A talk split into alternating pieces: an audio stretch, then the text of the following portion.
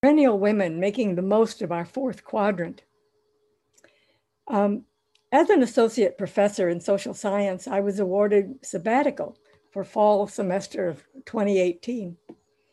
My goal was to enter into conversation with other active and engaged women over 60 in an effort to discover just what made us tick.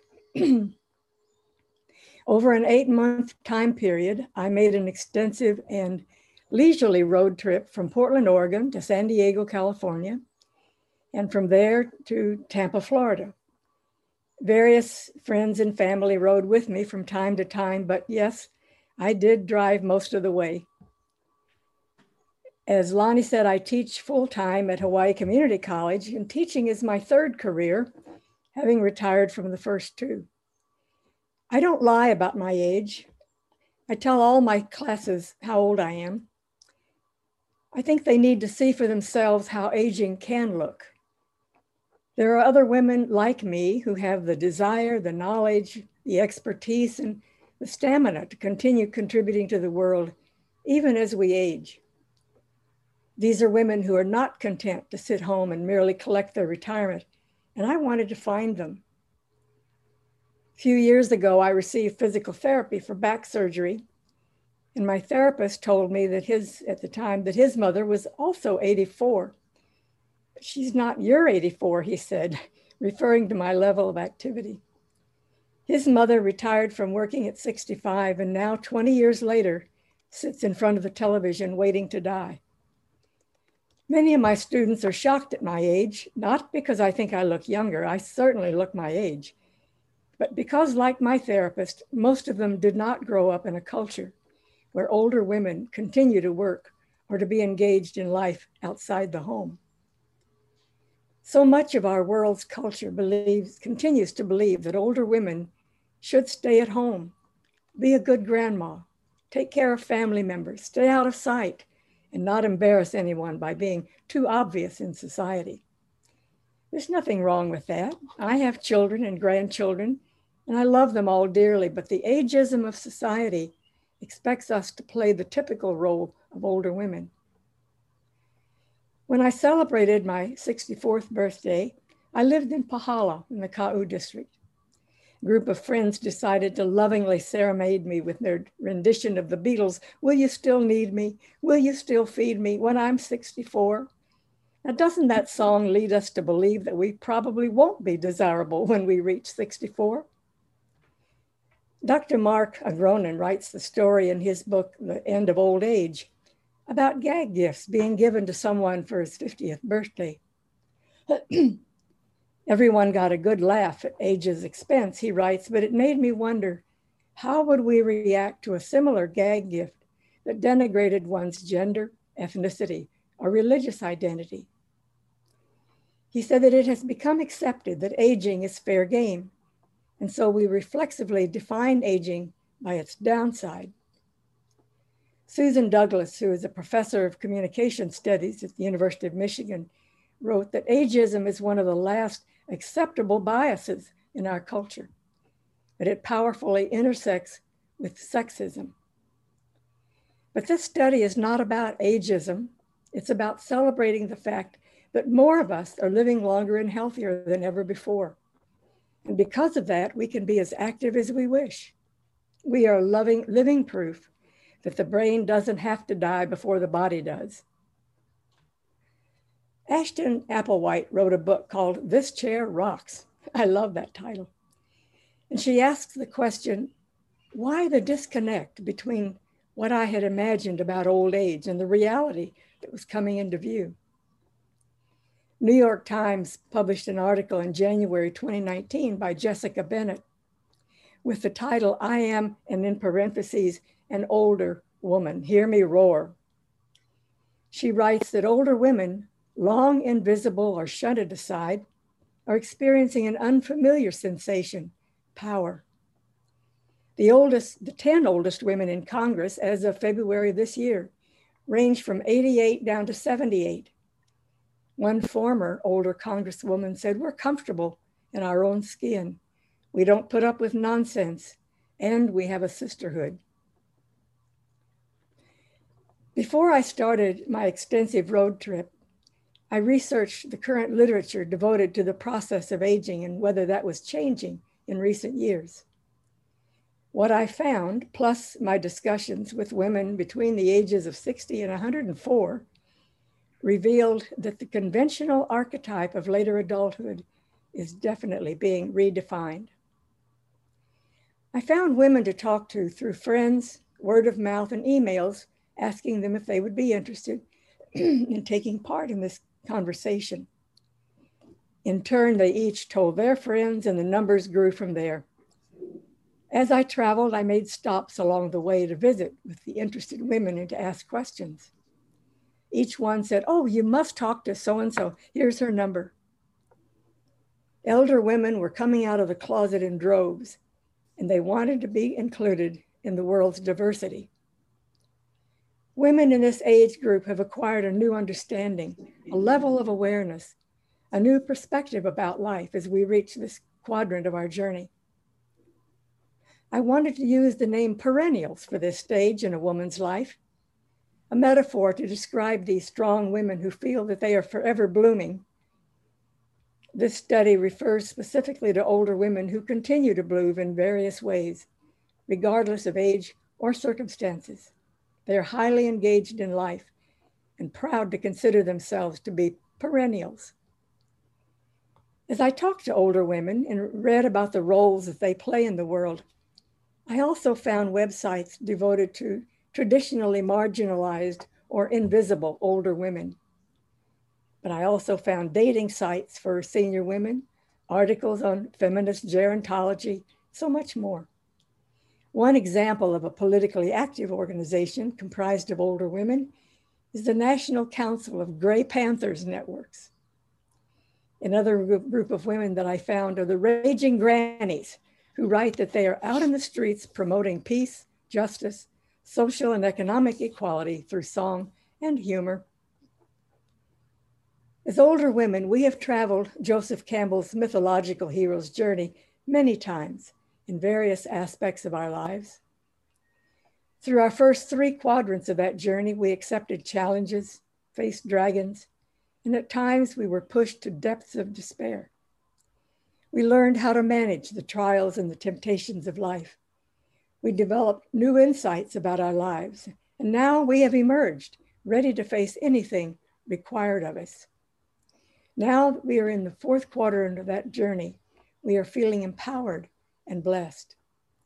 According to Campbell, this fourth quadrant of the journey that we have taken is a time of self realization, self actualization.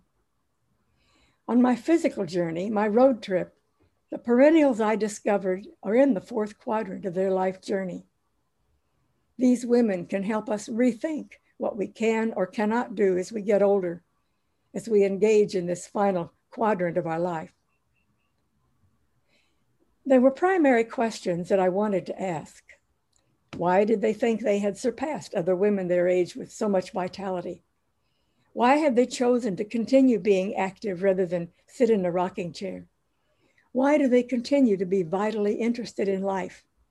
In other words, did they have any secrets to share? The women who discussed their lives with me said they were doing what they had always done, often taking on new activities and responsibilities with no concern for their biological age. None of them ever questioned whether they were too old to be doing what they did. By interviewing these perennials, I hoped to discover what they believed made them different, where their stamina or drive had originated. Each woman offered a story that was worthy of a separate chapter in a book, which may yet come about. And they all enjoyed thinking of themselves as perennials, women who keep blooming. The women I met are of various ethnic backgrounds. They're Native American, African American, Cuban, European, Hawaiian, Asian, and they ranged from close acquaintances to total strangers. Most were moving ahead in life in spite of traditional systems of belief that would put them in a nursing home. They all continue to live independently in their own homes. In many cultures, stereotypes of aging determine whether or not family members will put their parents in a facility as they grow older. So, what did I find on my quest for answers? Initially, I anticipated that energetic longevity must be the result of heavy living, strong genes, freedom from typical health issues. And yet, I found women who had survived breast cancer, heart attacks, multiple surgeries, debilitating health problems, and so much more. So, I want to share with you here just a few of their stories to illustrate what is possible with a perennial mindset. Other than their age, I found several areas that all women had in common. So there were more than a few surprises in these conversations. The most universal, and the main one that I will discuss here, was their energy. Since childhood, these women have been energetic, questioning how things worked, often taking them apart just to put them back together again, looking at issues with unusual perspectives with unexpected and new ways of living life. If such a diagnosis had been in existence in their childhood, many would have been considered ADHD children. Fortunately, we were merely viewed as precocious and often exasperating little girls. This energy was typical of the reaction these women faced as a child. One retired professor said that as a child, I was a handful for my mother was very active, loud, and rambunctious with lots of physical energy. She was a highly verbal little girl who loved to talk, sing, move around, loved being the center of attention. Another admitted that not only was she a hyperactive child, but she remains a hyperactive adult. She had such difficulty in sitting still long enough to be interviewed that she pranced around while we talked. My third grade teacher told my mother that if Lucy Lee does not stay in her chair, I'm going to tie her in it. In listening to these women, the theme of being overly active and curious as children was repeated over and over. And for most, it has continued into their adult life. A Danish woman in her mid 30s told of marrying as a young woman and then moving from Denmark to, Denmark to America with her young husband. She tried several careers teaching, business, secretarial work, and she concluded her story of each career with, but then I got bored. And so she looked for something else to do. She became a cruise director for a few years, and ultimately, the Automobile, uh, American Automobile Association hired her to direct a world cruise. And that's what she continued doing until just a few years before I met her. The urgency to stay active followed these women into their adult lives. One said she continues to be extroverted, social, involved in many school, neighborhood, church, and Girl Scout friendships.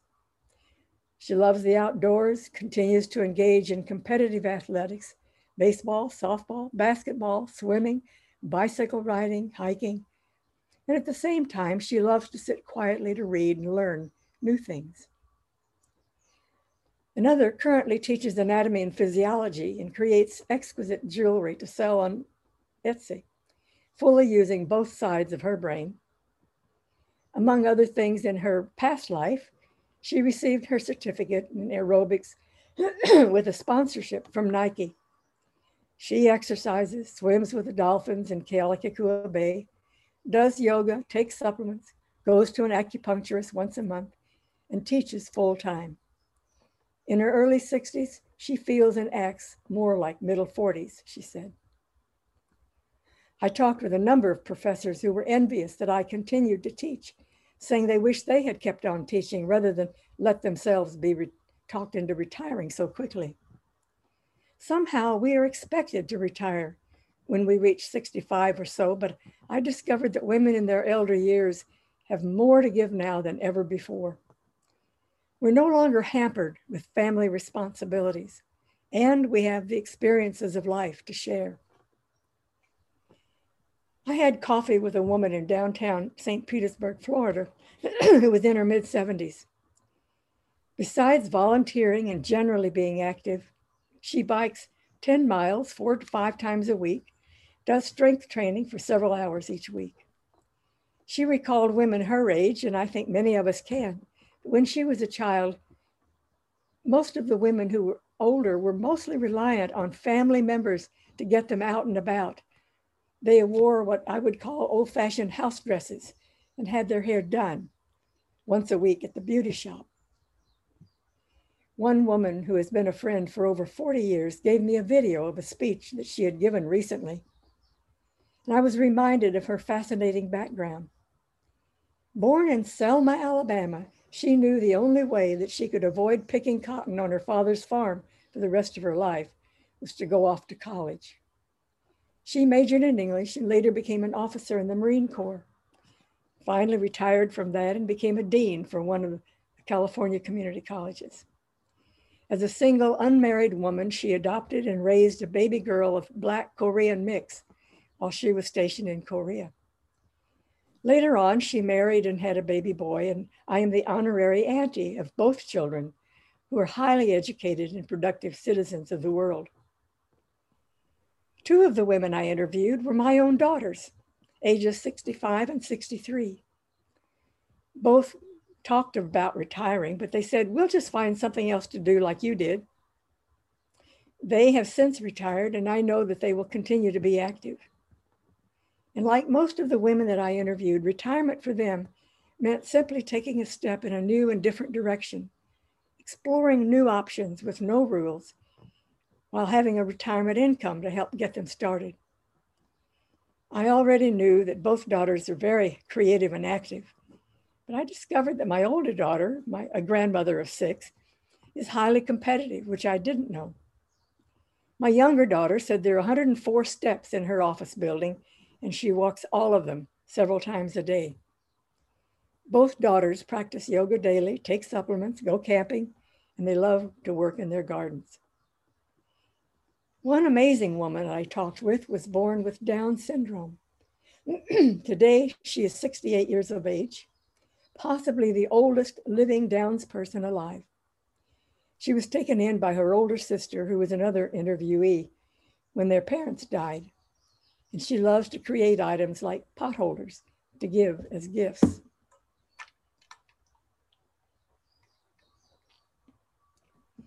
Press on regardless is the motto of one of one very fashionable retired English professor in her 80s who said she feels about 80, 55. I never turned down a trip to anywhere, she said. She grew up wanting to be a veterinarian, but her highest grades in college were in English. So she became an English professor.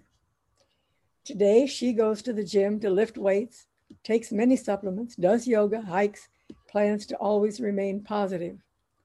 Are you seeing another trend here. Another woman works with refugees and was in the process of trying to find someone who spoke Somalian. She grew up the child of a Southern Baptist missionary and lived all over the world. That has helped her relate to the refugees that come into Florida. She's another of those women who considers herself to have been a hyperactive child and always curious. In the future, she plans to get back to writing poetry and travel stories perhaps some journalism. Because my own life has been filled with various paths, I wondered if other women also found it difficult to decide where their future career would take them. So I asked if there were roads not taken and how they made the decisions that they did. One of my interviewees is in the process of retiring from teaching a middle school language arts class. So in the future, she plans to get back to directing plays the road not taken for her. She knew that she could never make a living by going into a drama career. She was another of those hyperactive little girls, three brothers, into outside activities, always curious, and loved to pretend, which probably explained her flair for drama. She said, Tell young women to stay healthy and curious, to keep going and doing what they love, not to give up their dreams. In reflecting on a road not taken, one therapist said, I feel my life is more about the roads that I did and that I wasn't afraid to take a new path, to go on a new adventure, like moving to other states, trying new jobs or business opportunities. This attitude was strong among all the women that I interviewed. Making a decision to stick to one path in life sounded dreadfully dull to me. At one point in my life, I sold everything I owned. I bought a 37 foot sailboat and lived on it for about five years in California.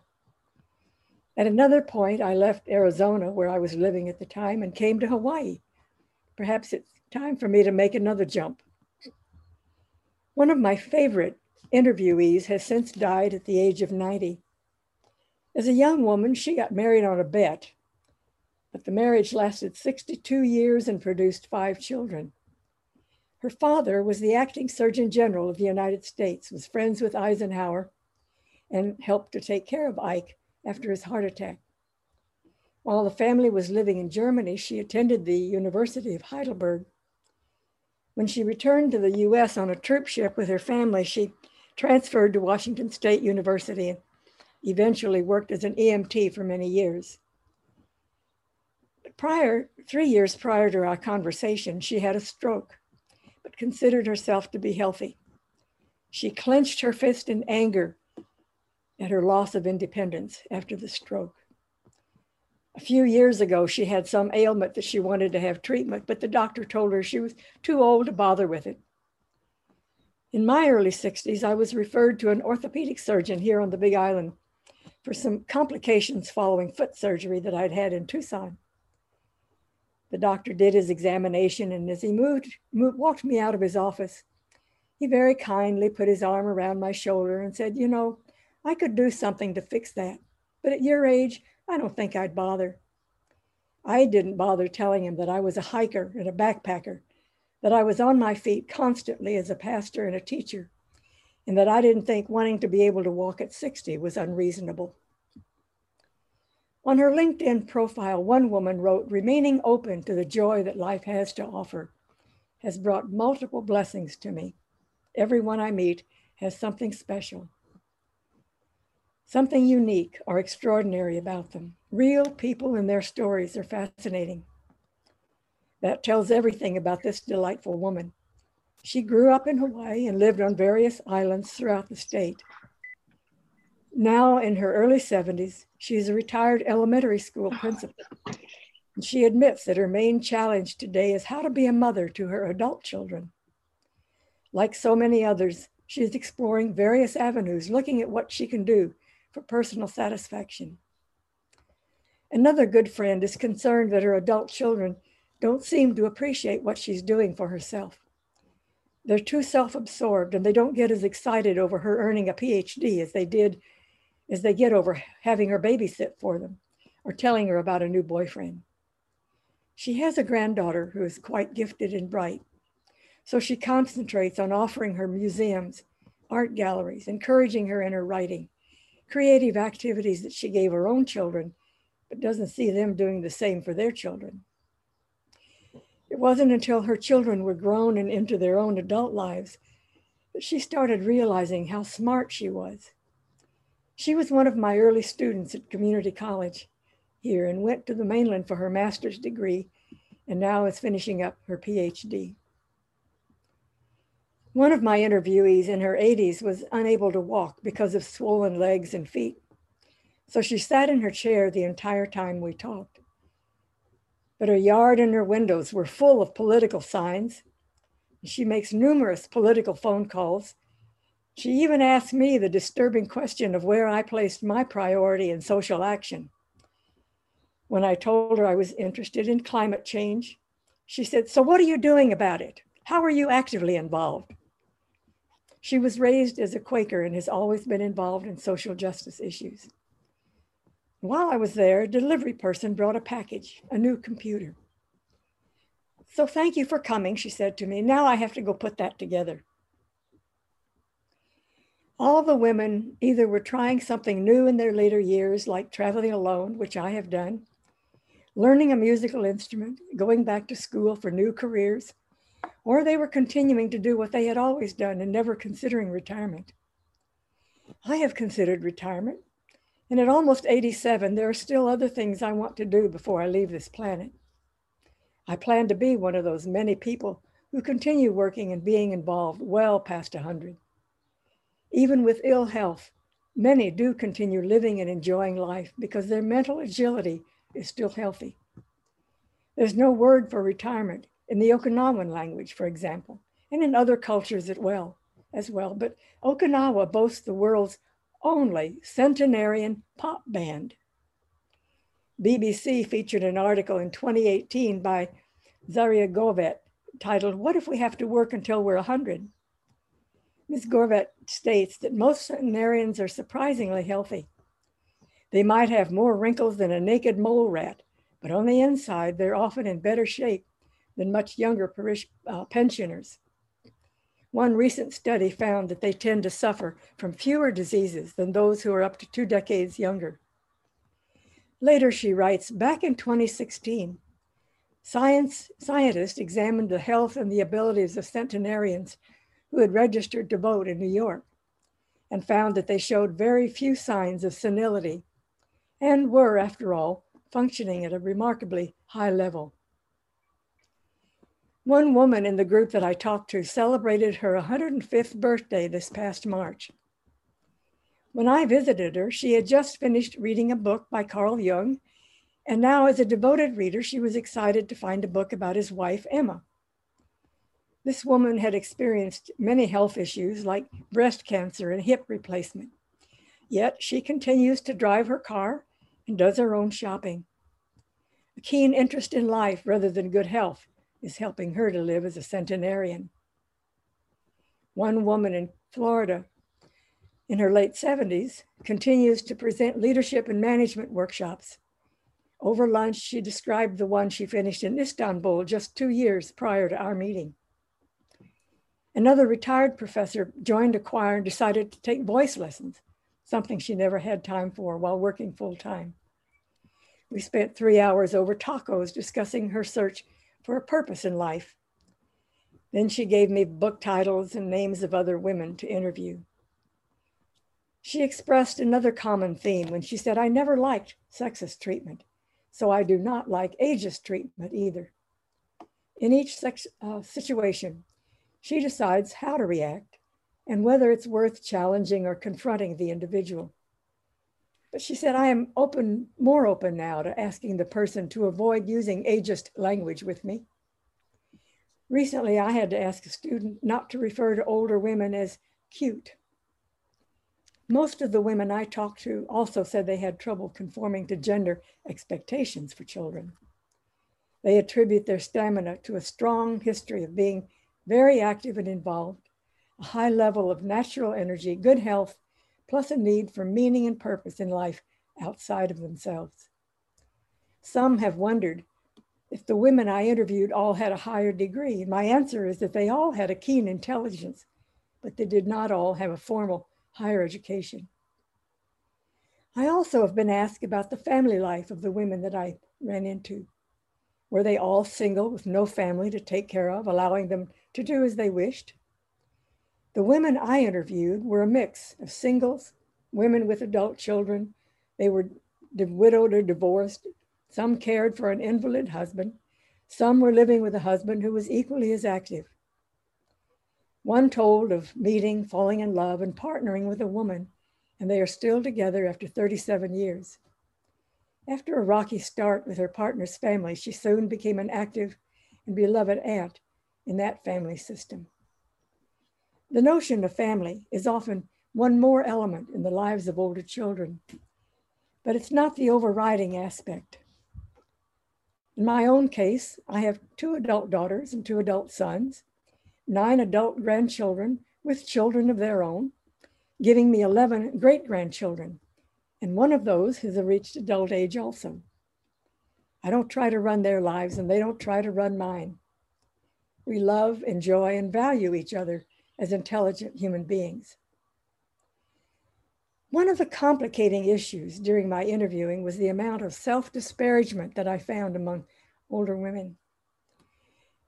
Every woman who responded to my invitation found some disparaging thing to say about herself. I sat with one group of five women who were all retired college professors, all in their mid to late 90s, and most with their PhD a rare phenomenon in that in itself for that age group. As we talked, I was surprised at how quickly they started talking about what their husbands had done, indicating that their own accomplishments were nothing to talk about.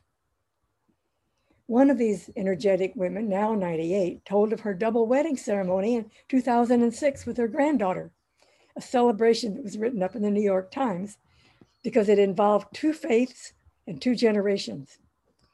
As a retired professor from a prestigious college, she talked about what her husband had done, although she is a scholar in her own right. One friend, who is less than 10 years my junior, sold real estate to get through school. She was a therapist at the same time I was, later worked as a diver with a research group in Mexico for the Smithsonian, helped to transport sailboats with her husband, learned to fly, and is now a flight instructor with a waiting list of students. When I asked to interview her, she said, oh, I haven't done anything out of the ordinary. Is it because women who are 60 and older were raised in an era of deferring to the male population? This trend was striking to me and worthy of notice, even as I observed the same pattern in my own life. I wanted to hear these perennials speak and to be recognized. But I learned that with few exceptions, women were, are very hesitant to brag about or even talk about what they've done. They all seem to indicate that anything they did was that was the least bit interesting or even spectacular was no big deal. Not one of them thought that what they had done was anything extraordinary. We all, including myself, tend to denigrate our accomplishments or belittle the fact that we have kept putting ourselves out there, doing some amazing things. Are women conditioned from birth to put down their abilities while trying to build up others? That whole phenomenon seems to be typical of women in general, but especially in older women. Are we afraid of what we will find out about ourselves? That we might be something special after all? Or is it because we consider what we do to be normal? I tend to think that's more the case, and that is what sets us apart as perennial women. We take our accomplishments in stride as being typical rather than unusual. There is one group of women I found, however, who have yet another unusual take on getting older. They are proving that old is not what it used to be. I'm talking about the glamorous grandmas of Instagram. They call themselves the Instagrannies. One of them says, I'm not 20. I don't want to be 20, but I'm really freaking cool. Another said, When I was young, we were burning our bras and prom- promoting free love. We were getting high. Why would we accept the aging image of our mothers? An 83 year old former Playboy bunny recently began to model lacy black and lingerie on her Instagram. Wear what you like, she said. Age appropriate has nothing to do with it. Another commented, You don't have to be perfect to have confidence you can still show your cleavage without being told to cover up. Another Instagranny said, We are not going to be little old ladies sitting in a nursing home with blue rinsed hair. But if we are going to be in a nursing home, we'll be there with our marijuana, our health foods, and our great sense of style. There's a Japanese girl band called KBG 84. They only accept members over the age of 80 and they always play to a sellout crowd. The author of the article said that these women are still subscribing to the counterculture values and maverick stance that they adopted in the 1960s and 70s. One of my favorite Times articles was written five years ago when one woman at 86, 68 reclaimed the spotlight as a model. in her early 70s, she is now a cover girl the president of IMG Models, who has begun to represent her, said people want to see age and size because that's who their friends are. She has a very well known son. And yes, I am talking about May Musk, Elon Musk's mother. A cosmetics company that sells skincare products, health foods, and underwear at all department stores across Japan now employs about 1,500 people, mostly women in their 70s 80s, and 90s. In our own country, we have Boom by Cindy Joseph.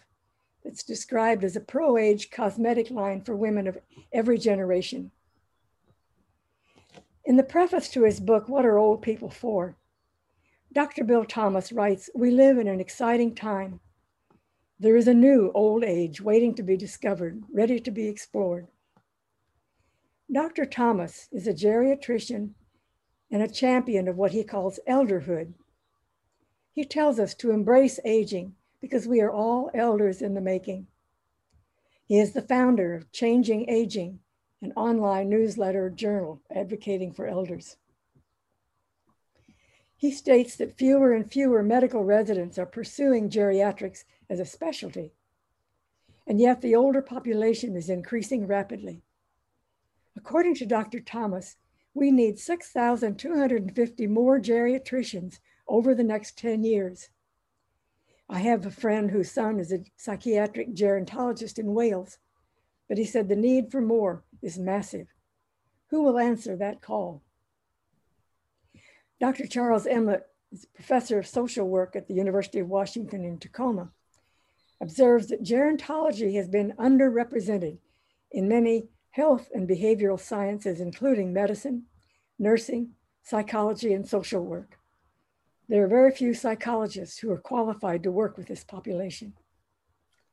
Dr. Forrest Scogin says now that more of us have the privilege of growing older than ever before, the study of aging has never been more important than it is now. He is a professor of psychology at the University of Alabama and the former president of the Society of Clinical Geropsychology. According to the Administration on Aging, the dementia rates are dropping even as our population ages, which indicates that people continue to be capable and productive, defying a popular assumption. I hold up these perennials as role models for women, young and old, so they won't succumb to the traditional roles expected of women, even modern women in the current fourth wave of feminism. It is possible to be an older woman of substance, whether we hold the role of single woman, mother, sister, daughter, wife, grandmother, or great grandmother. We are not defined by those roles, even if they are a strong and delightful part of our lives.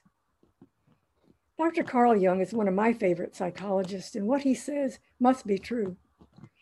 A human being would certainly not grow to be 70 or 80 years old if this longevity had no meaning for the species to which it belongs. The afternoon of human life must also have a significance of its own and cannot be merely a pitiful appendage to life's morning.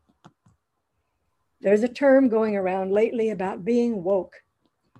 These are woke women. They are living lives of being woke. As I finish out the fourth quadrant of my journey here on planet Earth, I plan to continue working with, playing with, studying, and organizing with older woke women to encourage them, to egg them on toward whatever field they wish to experience. I discovered that many of them want further guidance in finding the focus for this fourth quadrant of their lives and their journey. They want to use their abilities in some creative manner, not only for their own satisfaction, but to help others create a more inclusive and rewarding life. Thank you.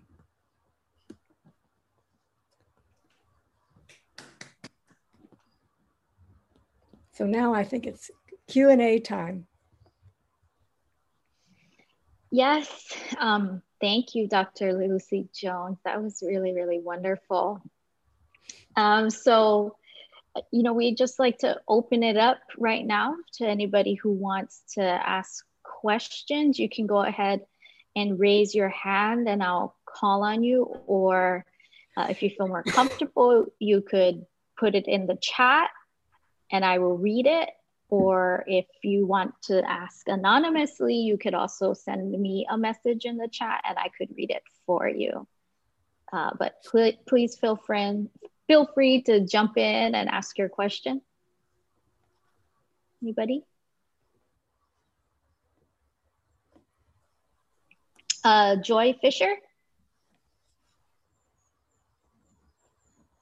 Uh, you have to unmute.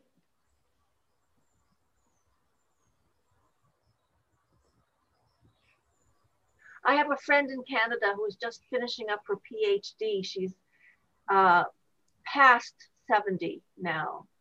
she uh, is doing it on uh, aspects of aging. And I'm just wondering whether or not today's um, lecture has been recorded. I'd love to send it on to her just for her information. Yes, it, it is being recorded right now. And then after, usually if we get the presenter's uh, permission, we, we could send it to your friend or send it to you to send it along. Yes. Oh, that would be wonderful. I'd love that. Mm -hmm.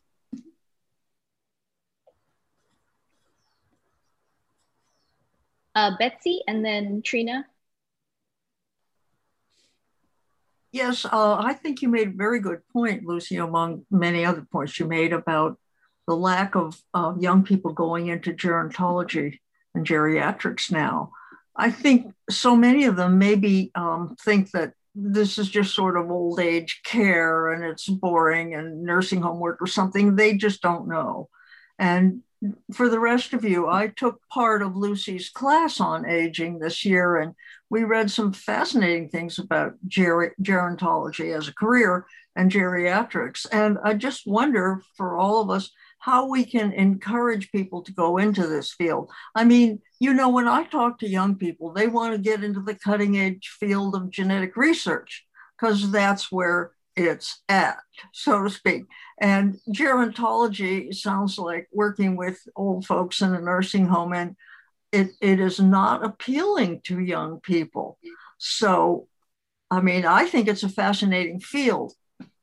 And so I, I'd like to open up the discussion of how we can encourage younger people to find it fascinating too. a lot of them, after they have uh, taken that class on ge- social gerontology decide that it's really a fascinating field. So I'm hoping that those who are like pre-nursing or pre-medicine of any kind, or even psychology, going into psychology, will uh, think about considering gerontology. It's one reason why I offered the class uh, is for those, you know, to take that who are going into some career that could use gerontologists. Thank you. Trina?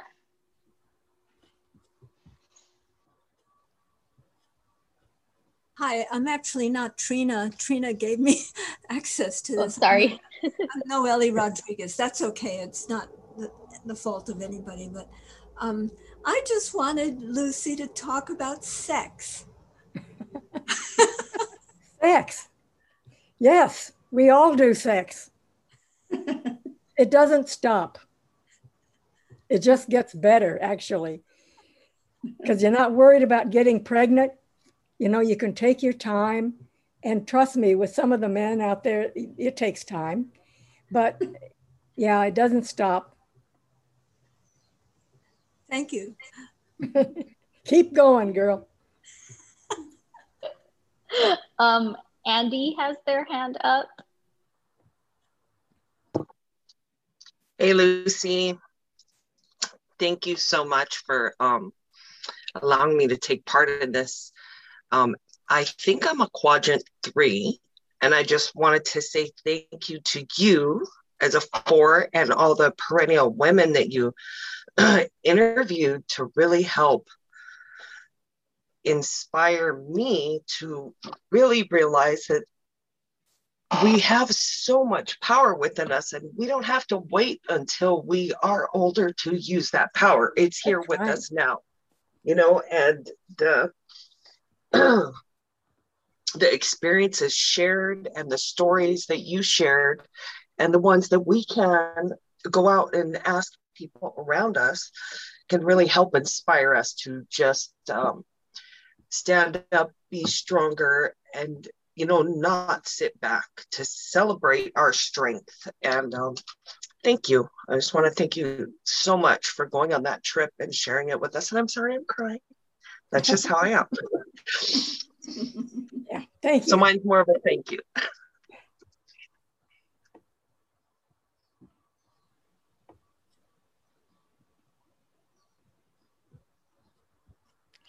yeah, I I really loved talking with the women that I did, um, and it seems like um, it sounded like a lot of the ones that I interviewed were former professors, and that is true. But I did also interview a lot of people who um, were just simply of this age group, but who were doing all kinds of volunteer work, um, who were very active in politics, very active in um, a lot of volunteer work that is so important.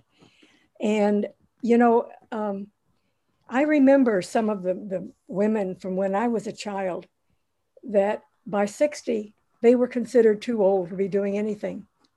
And that's just not true anymore. And so, you know, I encourage uh, young women, please keep going.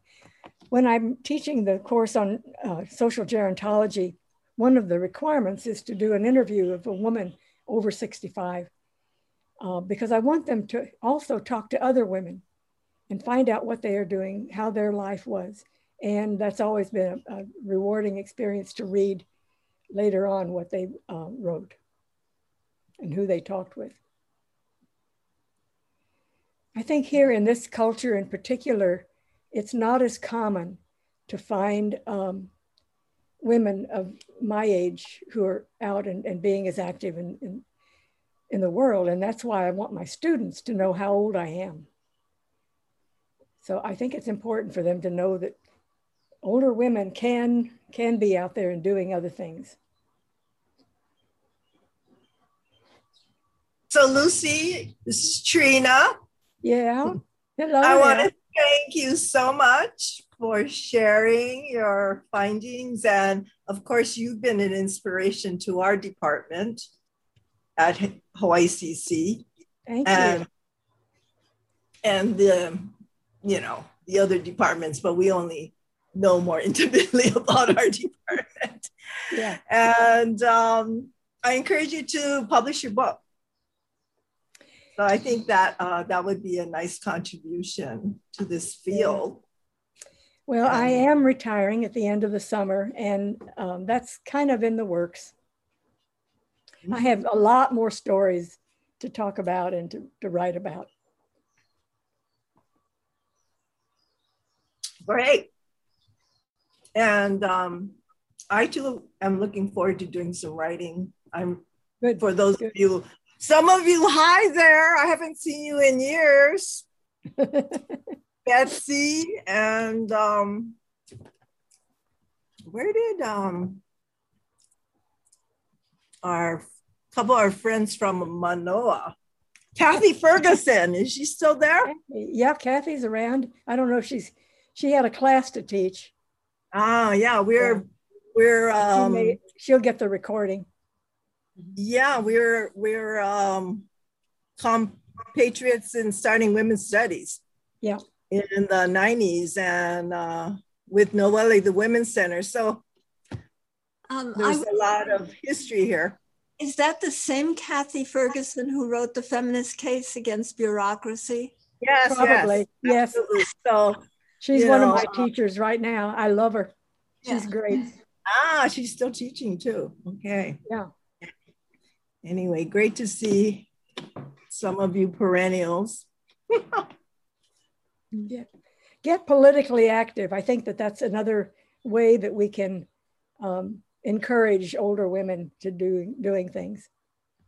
Some of you may have heard yourselves in my stories. Claudette. Yeah. So I know I was thinking about political activism and Jane Fonda. I mean, that's I know, I know. fascinating, Yeah. right? Uh, I was sitting here thinking about like uh, dealing with ageism. You know, sometimes I don't know about the rest of you, but I can be in a situation and I feel like going, "Hello, I'm a person. I'm here. Yeah. you know, I have something to contribute." But sometimes I feel like I'm I'm somewhat discounted, ignored, or put on the back burner. It's annoying Yeah. as hell. we are and i think that that you know hopefully that can change i don't know if it ever will but i remember uh, going in to pick up a pair of glasses from an optician and the little gal that was waiting on me said now you just sit down right here honey and i'll be right back okay? You know i'm i'm not a little old lady definitely not a little old lady. Um, yeah, and I'm out there having sex, and I'm doing all these other things, you know, that that uh, that people don't realize. Um, and one of my interviewees uh, is a retired professor in Florida, and she's one that that mentioned, um, you know, saying that she has to learn whether or not it's worth her effort to to counteract aging comments to her, and I agree with that. I think we have to decide whether or not, you know, um, one of my students was writing about somebody that she had talked with, and she said, "Oh, she was just so cute." And I said, "Don't call older women cute. We are not cute. you know, we are women. We're we're strong women."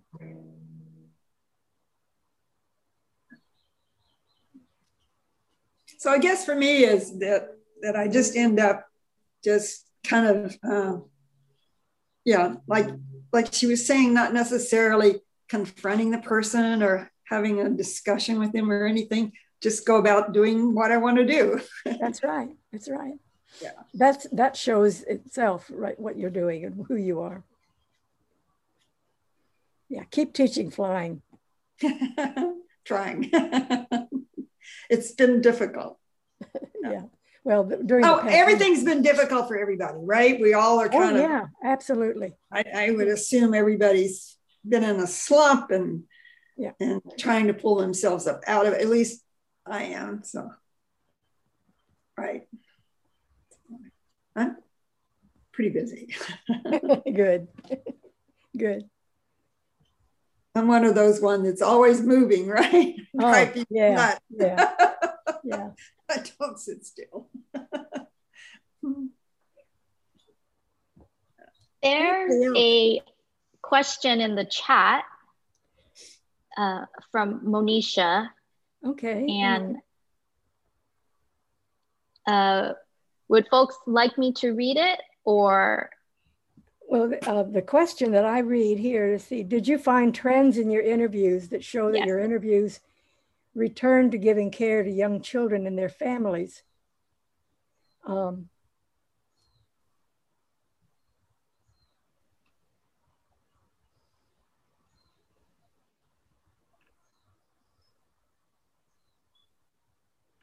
Ooh, there's a lot there. Thank you, Monisha. Um, a lot of what you've asked there would be another whole talk. Um,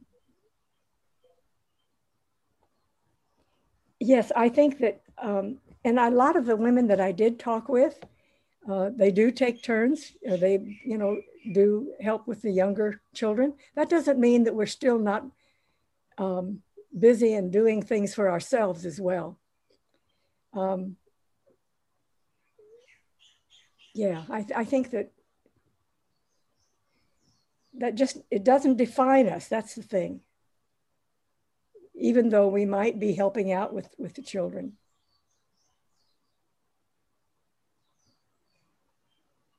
I think it's also up to the families to realize that we are still individuals. We are still human beings who have needs and desires and, and abilities of our own.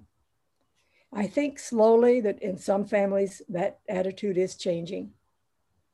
Certainly none of my children would ever think to, you know, um, put me into that role. One of one of the things I find is though it's in some ways it's easier to lend a helping hand. I have the time and I'm financially secure enough that you know I don't have to worry about some of those things that other people have to worry about. Right. So I can take time to Same to here. do things for other people. Yeah. I'm fortunate in that I do it as I want to do it, not because somebody is saying I have to do it. Right, right. That's part of the power of being an older woman. I I have a question. Um, thank you for that talk. It was wonderful. From what I could tell, you know, you interviewed women living in a range of places. I'm curious about how many of them maybe were in Hawaii and how that might have created a different experience for them in contrast to the folks you might have met traveling elsewhere? I did uh, interview uh, about half of the women that I interviewed, and I did probably close to 100. About half of them were here in Hawaii because I did the trip. And then when I came back, I continued to interview here. Yeah. And I still do. You know, I still have women that say to me, I wanted to be a part of that, but I wasn't in town or whatever. So, yeah. But the ethnic group itself was, and the cultural groups were varied, very different.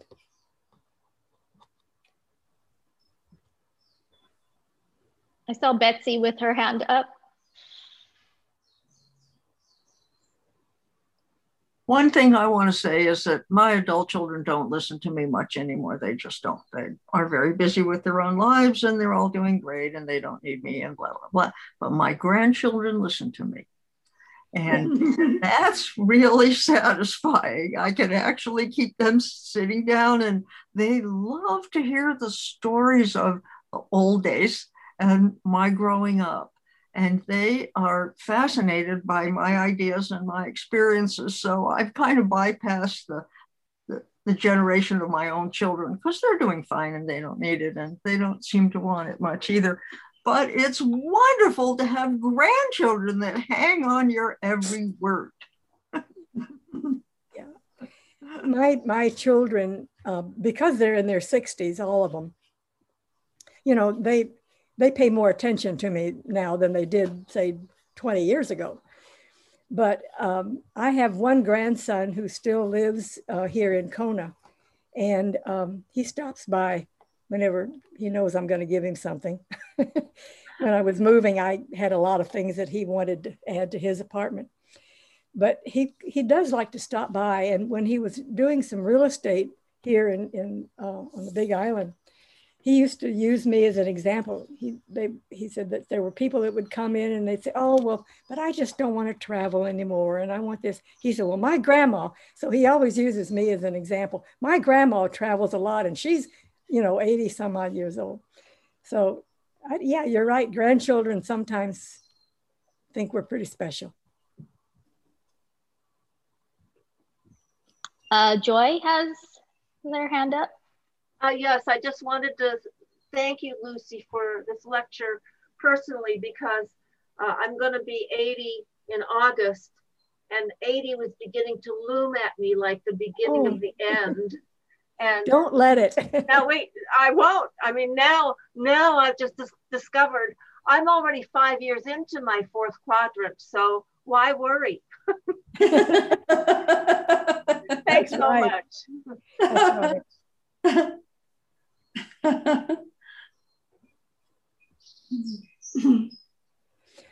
Somebody asked me why I haven't done this with, with men. And I said, well, I'm not interested in old men. But I, I, am interested in older women and what we can do.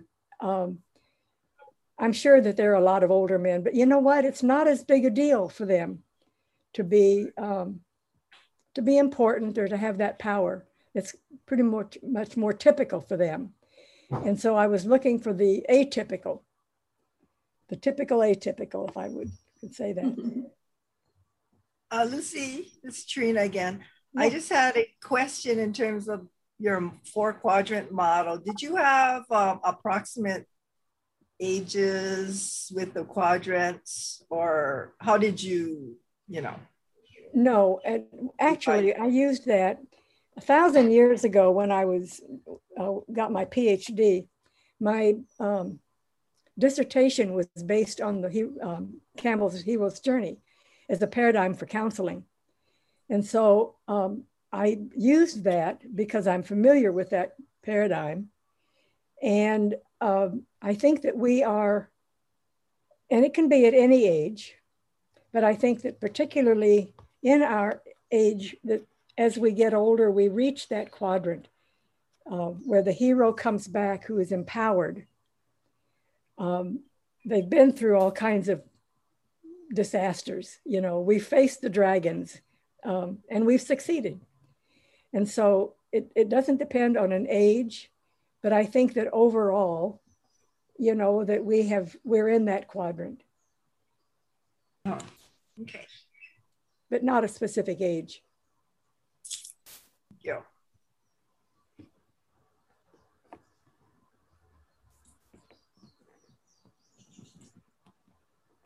Any other questions? Um, I was looking at the rest of uh, Manisha's comment here. Um, interviewing to listening to you makes me wonder if there's a way for you to narrate this outside of the neoliberal consumer capitalist log logics that value bodies only if they contribute. Interesting. Well, I'm hoping that if I can make it to a book, writing a book, that perhaps there will be a way I can can do that. And um, I have talked with a lot of, of people who have been interested in in this, who are not in that neoliberal consumer category.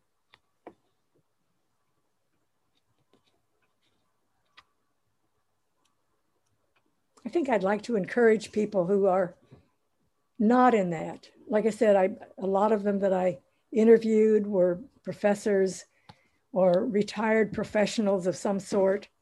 Um, and that was what I, I wanted to, to look at during my sabbatical. And so I found women that were not, um, not as highly educated, and yet they were still, because they had an interest, were still out there doing something of value and, and importance to them.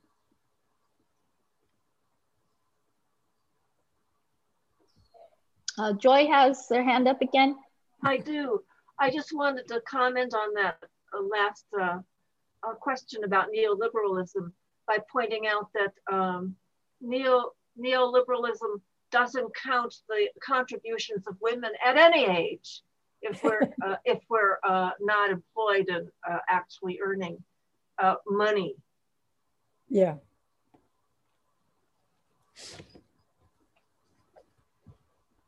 Oh no, that's. Um, Joy, you are you're a retired lawyer. That's right. Yeah, okay. I am. Do you still do any lawyering? I don't do any formal lawyering. I'm not licensed to practice in Hawaii uh, okay. only in California. But I'm uh, very active in the Hawaii Writers Guild here, and I'm working on a memoir right now. Good, good for you. Anybody else have any comments or questions that you'd like to have answered? Somebody asked me why I was working toward a graduate certificate in um, women's studies if I have four other degrees, um, just because it's there to be done.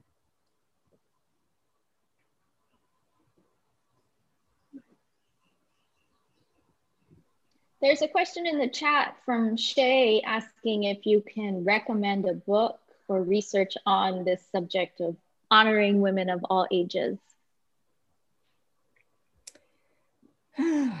There's a lot of books. And I have had so much fun um, finding them. Uh, just about when I think I'm finished, I find several more. The one that I mentioned uh, in my talk by um, Appleton called This Chair Rocks is really a, a, good one. And she gets into a lot of, of, of this. But I have a whole stack. In fact, I have a stack right by my desk right now of um, books. We'll, I'll, let's talk, Shay. I'll give you some other ideas.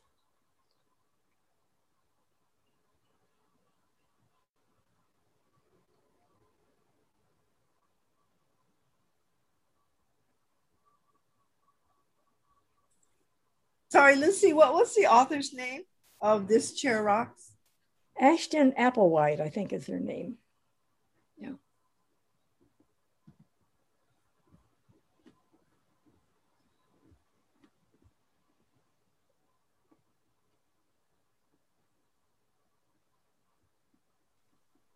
Well, uh, last call for questions or comments. I, would like to say something. Um, just thank you, Lucy, for being such a great role model. You've definitely inspired me. thank you so much. And this talk was delightful, wonderful, inspiring. Thank you. Thank you. You're delightful. I'm sorry you're retired.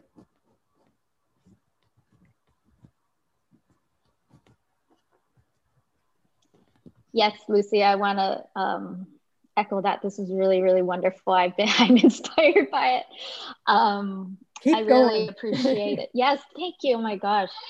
Um, okay, I have screaming child. Uh, I want to thank everybody for coming today and being with us during the final colloquium of the year. Uh, if you want access to the recorded video, please feel free to email me after this. I'll put my email address in the chat. And if it's okay with Lucy, I will share that.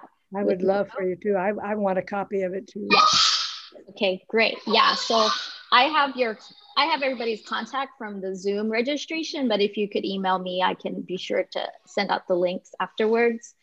Uh, this has been really wonderful. I hope that everyone has a pleasant rest of the day and weekend and then summer, I guess.